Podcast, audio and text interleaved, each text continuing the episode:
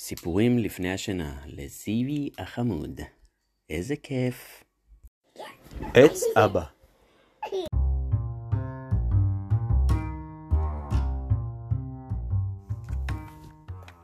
אבא, אני רוצה עץ לטפס עליו, אמרה חנה. אז תיתי לך עץ, אמר אבא. חנה צחקה. אבל אני רוצה עץ לטפס עליו עכשיו, היא אמרה. ואני רוצה לישון עכשיו, אמר אבא. נשען על גזע עץ החרוב ועצם את עיניו.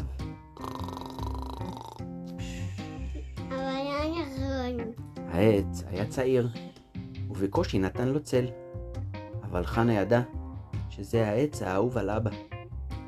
אוף, אבא, אמרה חנה, אל תישן. חנה הביטה סביבה וחיפשה עץ לטפס עליו. האקליפטוס היה הגבוה מכולם. על האדמה סביבו היו פזורים גרגירים דמויי פעמון. על מצע הרך של קליפות גזע עץ. זה יהיה העץ שלי, החליטה חנה. וכדרכה, לא חיכתה. אפילו רגע, ניגשה אליו. כי אם רוצים משהו, אז עדיף עכשיו. חנה חיבקה את הגזע הירקרק. היא התאמצה בכל כוחה להרים, אליה, להרים אליו את גופה. אבא זה לא גזע, זה ירוק. כן, אבל הגזע היה חלק, וכפות ידיה של חנה החליקו.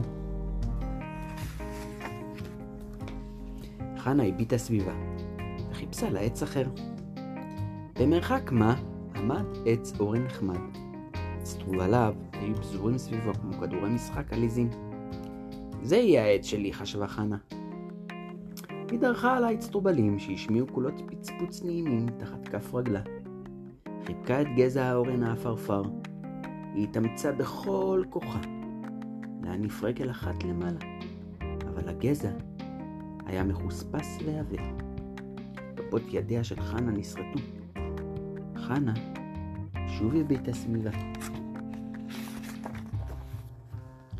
עץ הזית עמד בסבלנות רבה בצד.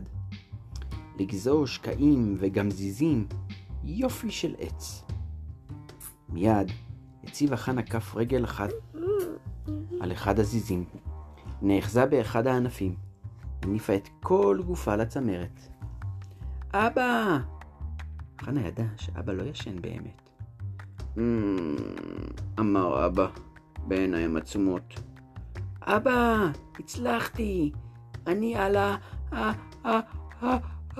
הפצ'י! אבקני עץ הזית הזעירים דגדגו באבא. אבא לא, היא שמטה לא... חנה את עצמה מהעץ. אבא לא. אבא- אבא תראה, אני על עץ. וואי, כן, היה לה בדיוק אפצ'י אבל. ראית? פתאום היה לה... חנה הביטה סביב. אבל לא היו בסביבה עוד עצים חוץ מעץ החרוב, החרוב הצעיר, שענפיו דקים וחלשים. הוא לא יכול לשאת את משקלה של חנה. היא גדולה וחזקה. חנה חזרה לאבא. אבא, אני רוצה עץ לטפס עליו. אבא פקח את עיניו. אמרתי לך, רוחייך, תהי לך עץ. אבא קרץ לחנה קריצה עליזה. קריצה צהובה. קריצה שמשמחת אפילו את קרני השמש. עץ אבא, הוא אמר. עכשיו שמחה חנה, ומיד ניגשה למלאכה.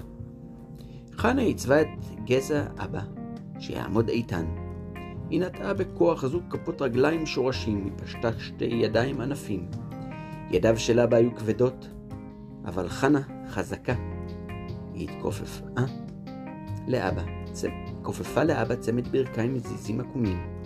בסוף פרץ צמרת שיער, ומתחה גבוה את הצוואר. עץ אבא!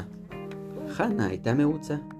לא חלק מדי, לא מחוספס מדי, ובדיוק מושלם, בשביל לטפס. חיבקה חנה את גזע אבא, דרכה על הזיזים ומשכה בענפים. היי, אמר אבא, מתי גד... כל כך גדלת? רגע, אבא, סבלנות.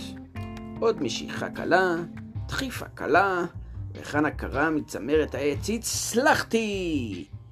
כבד התלונן אבא, אני עד זקן, הוא חרק. הוא חיבק את חנה חזק. יחד נפלו שניהם ארצה על מצאי צטובלים ופעמוני גרגירי אקליפטוס. חנה נשענה על החרוב לצד אבא. מי נטע את החרוב הזה, אבא? שאלה חנה. אנחנו, חנה לק, כשנולד, כשנולדת לנו. חנה ידעה שזו התשובה, ואהבה לשמוע אותה. מתי הוא ייתן לנו פירות? הוסיפה חנה לשאול. היא הרגישה שעיניה נעצמות לה בשמש הצהובה. לא עכשיו, בעוד הרבה הרבה שנים, אמר אבא. אז בשביל מה נתנו אותו, ב... נתנו אותו בעצם? שאלה חנה. וידעה שהתשובה של אבא כבר תגיע אליה מתוך החלום. כי כשבאת לעולם, היו בו עצים חנה לה, אמר אבא.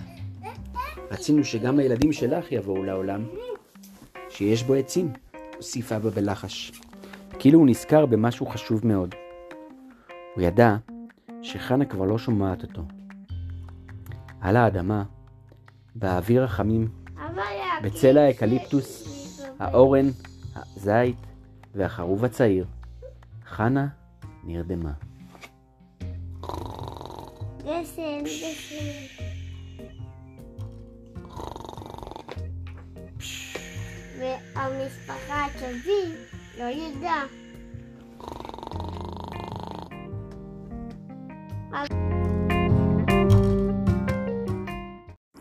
עד כאן, לילה טוב.